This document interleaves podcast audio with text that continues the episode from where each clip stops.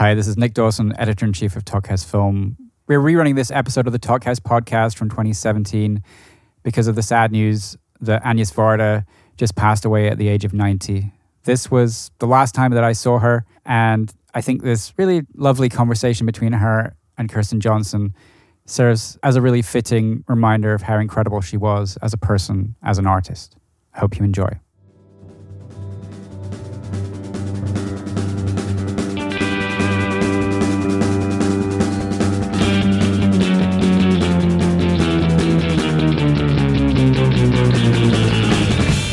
Hi, this is Nick Dawson, the editor in chief of Talkhouse Film, and you're listening to the Talkhouse Film Podcast.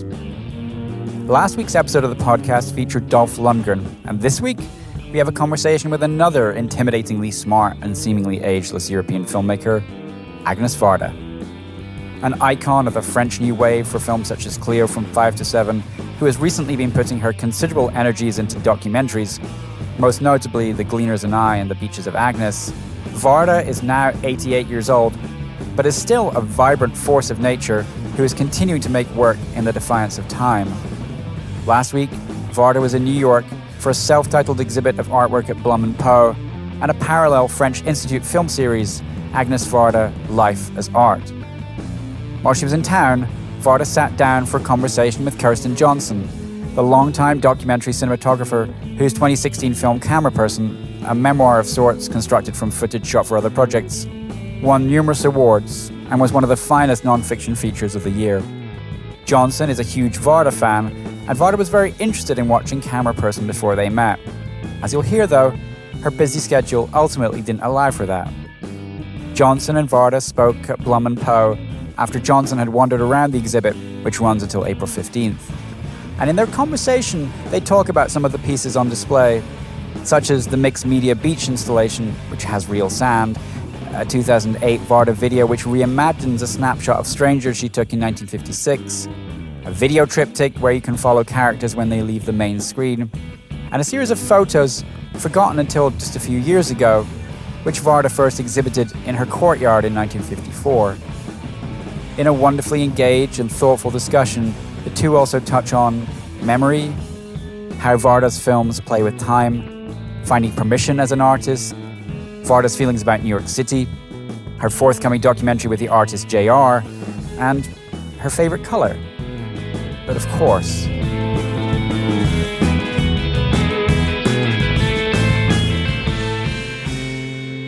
So, what is the name of the your site?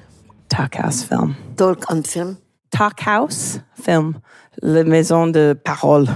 Je dirais. Talk House. Talk House Film. Talk House Yeah. Film. Yeah. I better know in what house we are. well, you're in the house of Agnes. Not really. No, it's a temporary house. Yes, you know, New York is so frightening for me. Why? Too big, high, you know, skyscrapers, you say what?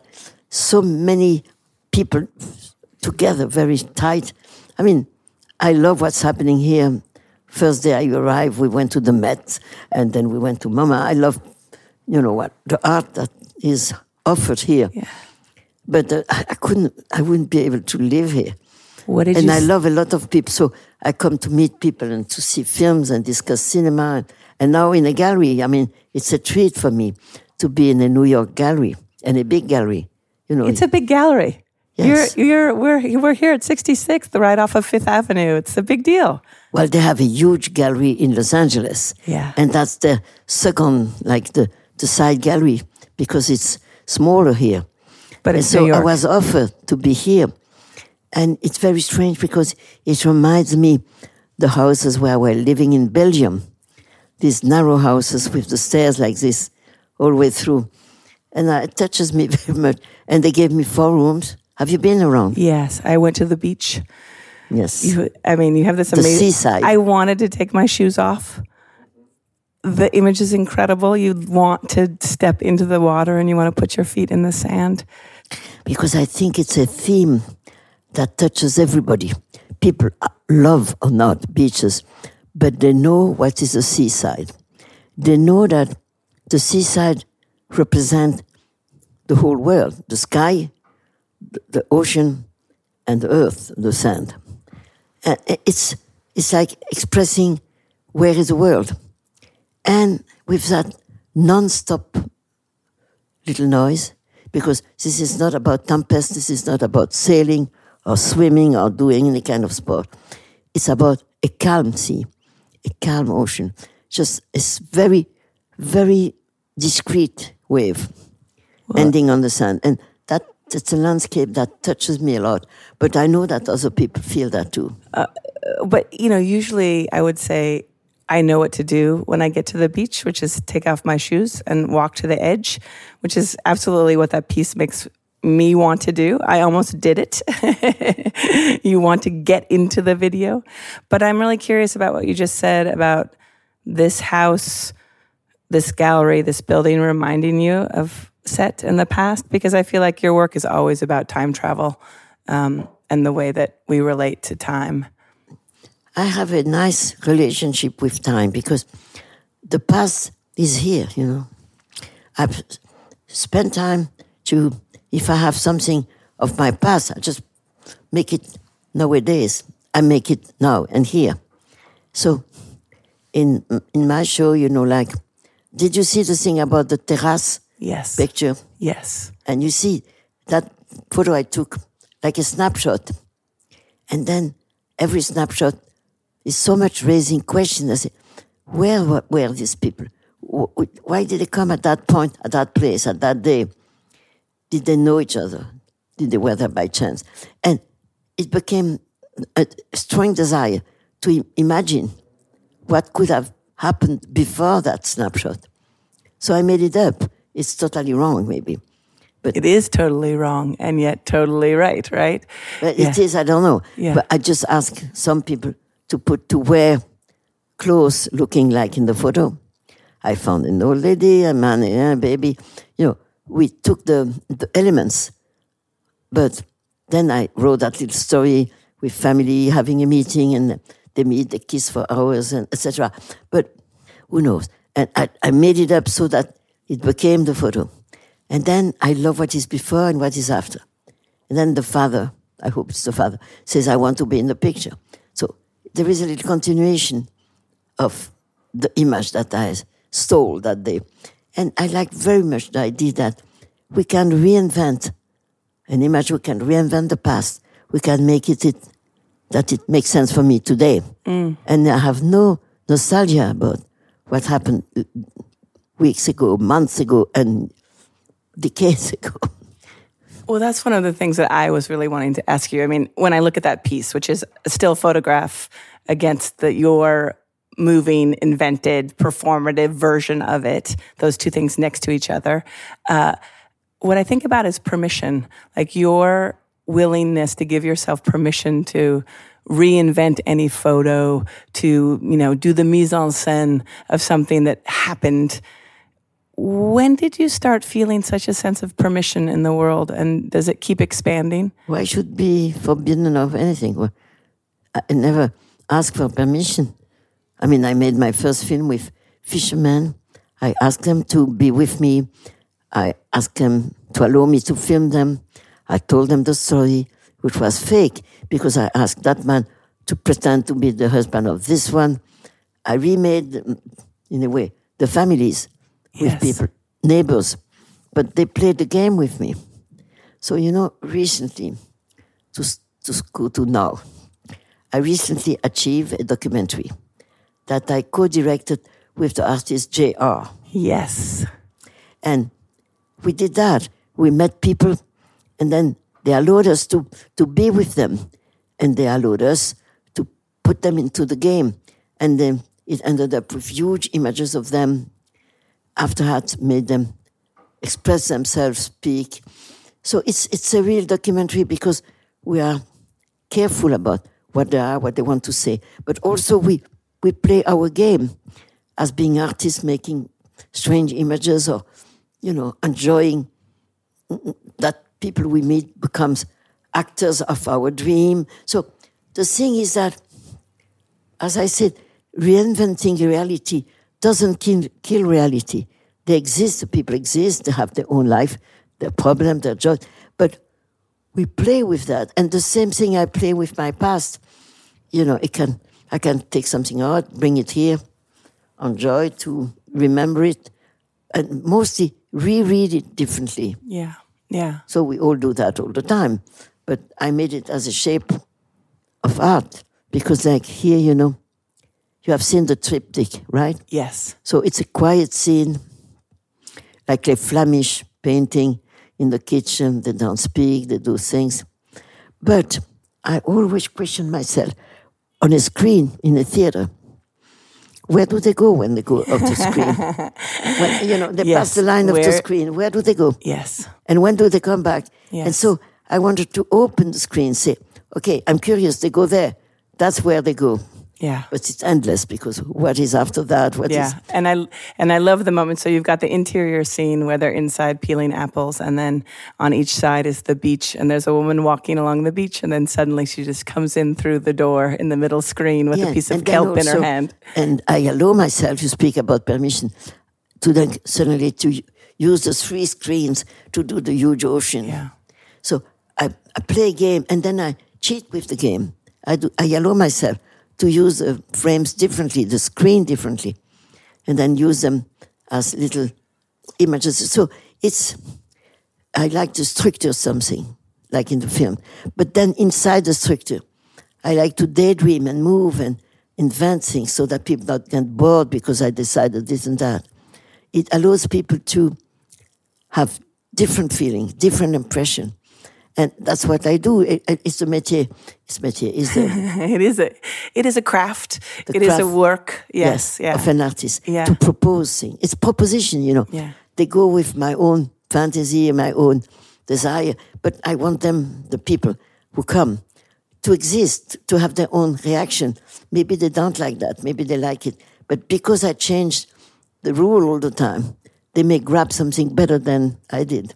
Well, that sense of playfulness, that willingness to sort of change the parameters, put frames around things, to have things, you know, switch people's who's which member of the family. Is there ever an edge of it for you that has uh, the stakes of transgression? I think, you know, sort of what's amazing to some of us when we look at yeah, when we look at your career and the way in which you, from the beginning, were innovating and making things that no one else had made before, and I would say don't get enough credit for having come up with certain ideas, certain inventive, playful ideas that you know then become what we know as the nouvelle vague. Uh, but but that playfulness, I'm just really curious. Are there places in it where you get afraid or where it feels like transgression to you or where it was hard for you to go? Because you do make it look easy. You know, I started to think we have to fight against something. And what I fight against is imbecility. Does this exist? Not quite, but I, I love it. Um, being being an imbecile or being Stupidity. stupidity or idiocy. Yeah. Be- against stupidity and being lazy. That are the two things I fought against because if you slow it down, you can say "Uh, it's okay. You know, I have done this. People said it's okay. Maybe I should rest. Could just enjoy going here and there. And then there is something in me that say, don't stop thinking about what one can do and what I could still look for. I try not to repeat myself. And in the shapes of what I do, coming from the cinema, you know, I use cinema, I use video, I use photo. I try to reconciliate black and white and color, past and, and present, and video, cinema, you know, everything is always supposedly fighting each other, you know. And I say, in their own life, in my own way of doing art or cinema, can I put that together? Can I be together? And that's what I look for, being co- coherent. On Yeah. this Coherent. correct? Yeah. Coherent, Coherent. Yeah. La yeah. cohérence, oui. Yeah. Yeah. which which allows also to escape from it. And do you think that the sort of the prolificness and the working and the making then frees you from fears around the sort of when you say laziness or like pushing back against something that's banal, right? Mm, trying to make something that's stronger or different or you know No, it's not on that sense that I mean lazy, but there are so many artists doing good things that we need to see We need to appreciate, we need to swallow, to be fed with. If I stop looking at films or looking at painting, or not looking at contemporary art, I'm stupid because then think, these people have made things for me to share with. You know, I'm, I'm proposing things I love people to share with me, the emotion or the laugh or the surprise. So I do the same with other artists. I don't want to stop looking at other people what they do. I have a lot of enjoyment to see other other artists work. And so, like this collaboration with JR, for example, the way he relates to scale gives you a new new place to play on a certain level. Is it also the like in the collaboration with No. people that you yes, feel? it's because he works mostly in big cities, and I say I take you to the country, and we went only in villages, and the French name is Visages Villages, which is uh, faces village. Somebody said it should be called in here, people and places. Maybe it's nice. yeah. Maybe it's a nice American title, but I took him to the country. He took me in his truck, and we started to meet people, make them big, make them beautiful, make listen to them, making peace with people, because the world is such a chaos of hate and stupidity and war and drama. It, I, it's like escaping in a way, but at least do something which can give the feeling that people can get along. People love to meet other. They love to express themselves. They love to be loved. You know, it's a very simple subject. I'm not telling the whole world what's happening. I cannot compete. Yeah. I think also one of the things that for me has been a strong part of being nourished by your work is the way in which um, you're paying so much attention to how much it matters to people to be seen. And this feels like a deep this is a deep need in in me that I think about when I film other people. Um, how people want to be seen, They want to be heard. They want to express themselves. And it makes them feel good that somebody takes care. But that's why I chose a lot of people that are not supposed to be listened to, like the widows. Nobody listened to widows. They're boring, supposedly. I never saw a documentary about widows. And I made a big piece called Les Veuves de Noirmoutier. I listened to many of them. And I did a film about squatters because people speak about the homeless, but the typical situation of the squatters is very difficult to find a place. They are pushed. And, well, I did the gleaners that you heard about. oh yes, that I have seen many times. And you see the gleaners, it's interesting because I tell the story very often, but when you see, I notice there is somebody in the street and opens the, the garbage, and the other people turn because they're afraid that that person would be ashamed of, of opening. that they don't want to be seen doing what they are doing. They don't want to be looking at the person. And I went to them when they opened the garbage. I said, You are damn right. Mm. Because there is a lot there that you can use. There is a lot that has been wasted. So it's the contrary. Instead of saying this is question of shame, I say it's a question good sense. So that's how I could approach and see the situation totally differently. That they, they shouldn't be ashamed. They should be helped and they should have food. And so they find it where it is. And then I started to go in the field, and you've seen the film. And by the way, that's how I found these hard shaped potatoes. That became a theme of my later work called Patate Utopia. I made a big piece about heart shaped potatoes breathing. Mm. So I go to people, I learn something, and it brings me ideas, it brings me images. So it's a non stop, what I would say, exchange with images, people, and the time passing by and moving things. So I know the Gleaners has been seen and loved, and this is in 2000, 17 years ago. yes. And now the subject is even worse. And people are much more aware of no waste of the food, trying to, to see that some people go and get what is left over and they need it, they eat what we throw away. So it's, it's interesting in my own life learning from the others, you know. Well, that's uh, you know the discovery of one thing leading to the next is part of why we love this work. But I'm so curious that you use the word shame and the idea of shame and being ashamed because I think that this is, you know, one of the fundamental uh, struggles that I've had as an artist in a certain way, trying to relate to which things um, I've been ashamed to talk about or to show, and the way in which one searches to understand what is shaming to another person. So that I think that you know there's sort of the zone of what what the person who is trying to make is doing, and all of the shame that gets built up about one's incapacities to make something that one is truly proud of. And then I think there's shame around the space of being filmed. And that sometimes when, when one is filming another person, you know, when you turn the camera away or keep filming, it's more about your own shame than the person's who is being filmed. And the problem is you want to do something with all these meetings, all these feelings you have. You want to make a film, you want to make art, you want to make a documentary or a fiction. Uh, if you wish to create something, you have to put yourself in a position that uh, you know, if you are ashamed to do it, don't do it, stay home.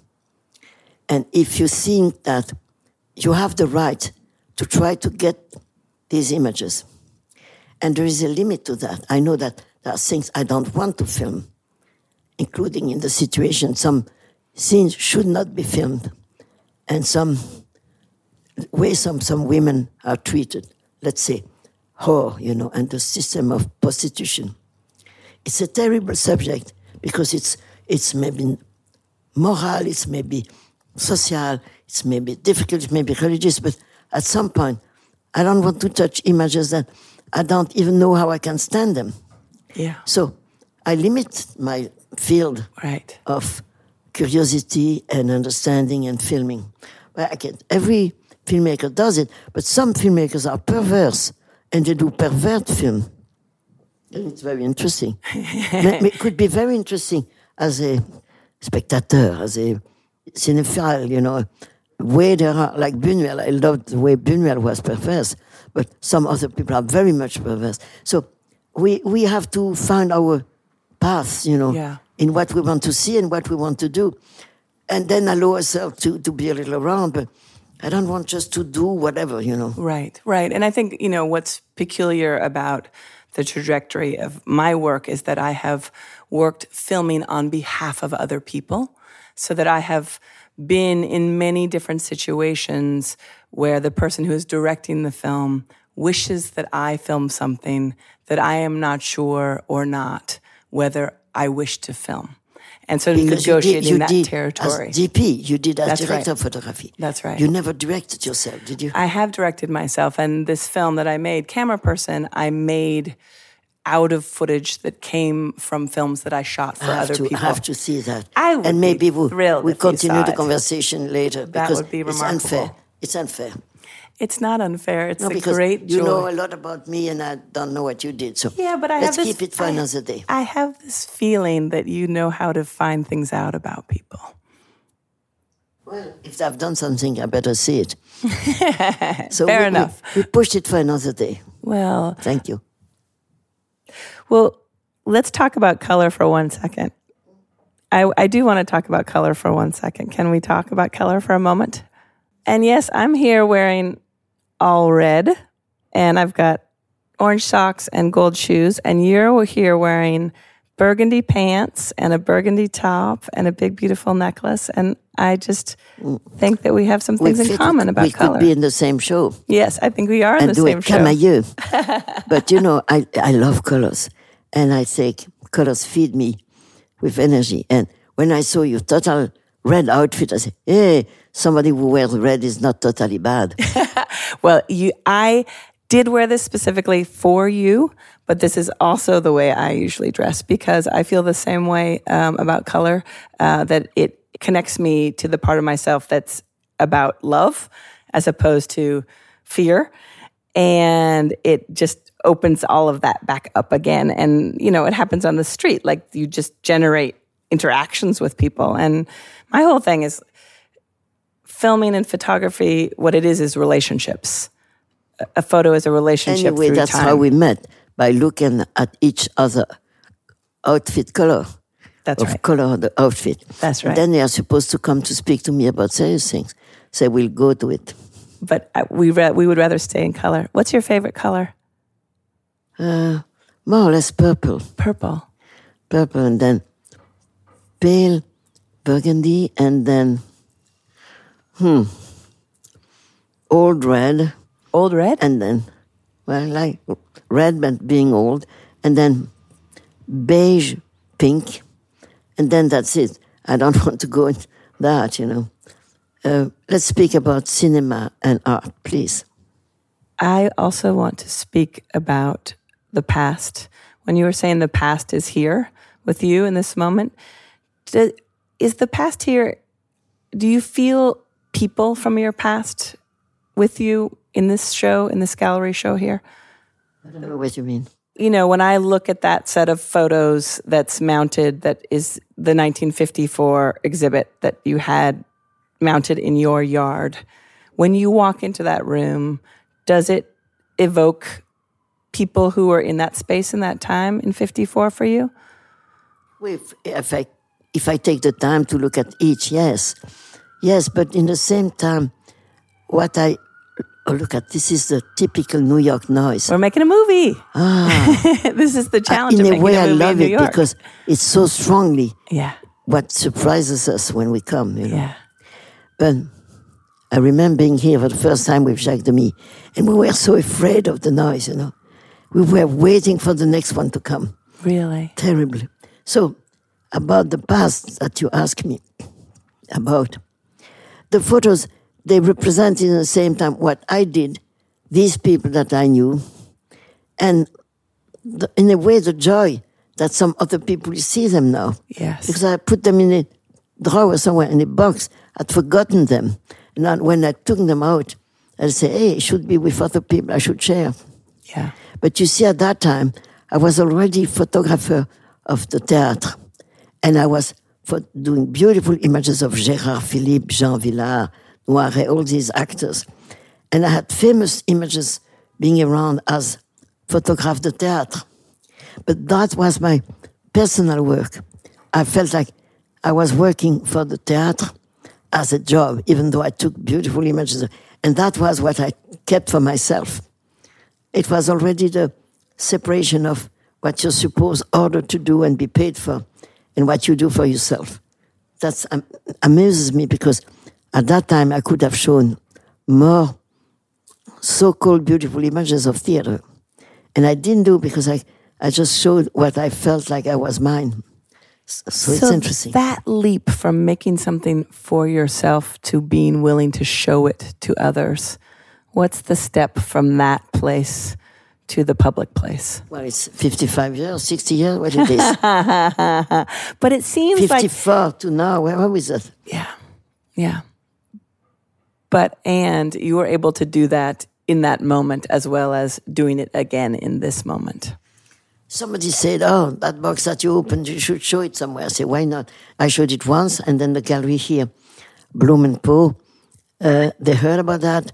They asked to see it, and decide they want to show it. And then they have the idea, which is interesting, that by showing three self-portraits when I was 20, 40, and 80, they can cover that. They showed things that I made when I was 20 and this installation that I made after being 80. So it's just covering a life with just four little rooms where something specific tells what I did over the years and how I feel now about it. I think it's a, I'm glad that they offered me that because it's an interesting uh, small show, very concentrated about what I did, what I do. And it's almost like being in this space in the moment with the siren going by and knowing that we were recording. It brings the past of being here in New York with Jacques Demy to you, Yes, but I'm here and I hear that noise. and it brings you back to him, back now. Right? I remember li- listening to that noise, being afraid, but I know I hear it now, which means I'm still alive. Doesn't mean too much because he's, he- he's gone, you know, but I'm alive and I have to do what I have to do. Right. But he's also here. When I was thinking of the people who are here, I often think about this with with with photos. The sort of the way in which um, photos they keep the people connected to us, but somehow the filmed image almost brings them back to life. And I feel like this in your moment with the movie that you made next to the photo that you made, uh, you feel the aliveness in the filmed version in a different way. I don't know. I I know that I feel blessed that I've been invited. I feel blessed that at the last part of my life, nice things happening to me happen, and they make me feel good to be an artist and not to be kicked out. Doesn't mean that it will sell, but at least they show, and I can share with people. Yeah, you're being yeah. Come you're on. like you're like cut already. I'm We're tired. done. I'm We're tired done. of speaking. Let's do it. Let's be done. Let's stop. I'm tired of speaking. Too much spe- speech, Let's go look. if you wish.